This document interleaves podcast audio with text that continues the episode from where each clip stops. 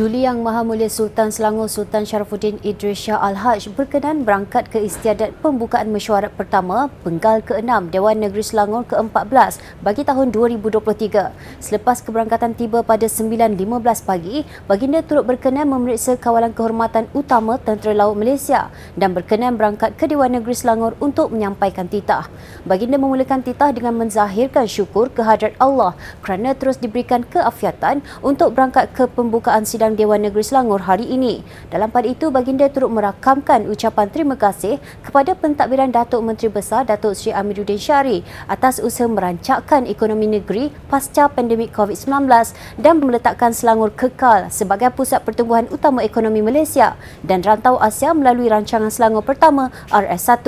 Baginda turut berbangga dengan pertumbuhan ekonomi negeri yang mencatat 5% mengatasi pertumbuhan ekonomi nasional iaitu 3.1% pada 2021. Beta turut berbangga apabila pertumbuhan ekonomi Selangor pada 2021 mencatat angka 5.0% mengatasi pertumbuhan ekonomi nasional pada pada 3.1%. Beta menzahirkan penghargaan kepada pentadbiran pimpinan Komanda Datuk Menteri Besar yang berjaya mengemudi negeri ini dengan semangat kita Selangor dalam menghadapi krisis kesihatan, krisis ekonomi dan krisis politik. Beta harap usaha ini dapat diteruskan di masa hadapan demi kesejahteraan rakyat negeri Selangor. Pencapaian semasa ekonomi negeri diharap akan dapat mendorong lebih ramai pelabuh untuk meneroka potensi di negeri ini. Kerajaan Beta perlu sentiasa memainkan peranan sebagai pemudah cara kepada pelabuh bagi menarik minat mereka melabur di negeri Selangor. Ahli-ahli Dewan Negeri Selangor diingatkan agar lebih berdisiplin menghadirkan diri dalam mesyuarat pertama Penggal ke-6 Dewan Negeri Selangor ke-14 bagi tahun 2023 yang bermula hari ini. Speaker Dewan Negeri Eng Sulim berkata, ahli-ahli Dewan memainkan peranan yang penting bagi memastikan tambah baik dasar-dasar kerajaan negeri dapat dicapai namun dimaafkan sekiranya ada tugas dan tanggungjawab yang lebih utama perlu dilaksanakan. Menurutnya lagi, Dewan Negeri Selangor tegas dan komited dalam dalam memastikan etika persidangan dipatuhi dan akan mengenakan tindakan sekiranya terdapat mana-mana ahli Dewan Negeri yang tidak berdisiplin dan melanggar mana-mana peraturan.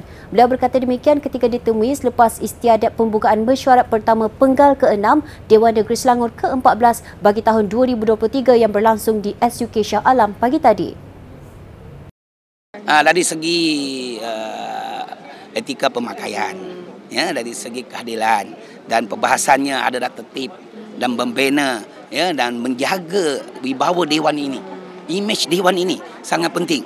Kita tidak mahu dewan negeri Selangor ya uh, dijadikan satu medan untuk uh, hanya uh, meluahkan perasaan tetapi tidak memberi pengisian yang membina uh, kepada kerajaan. Saya adil dan akan bagi peluang dan ruang kepada pihak kerajaan dan juga uh, pihak pembangkang.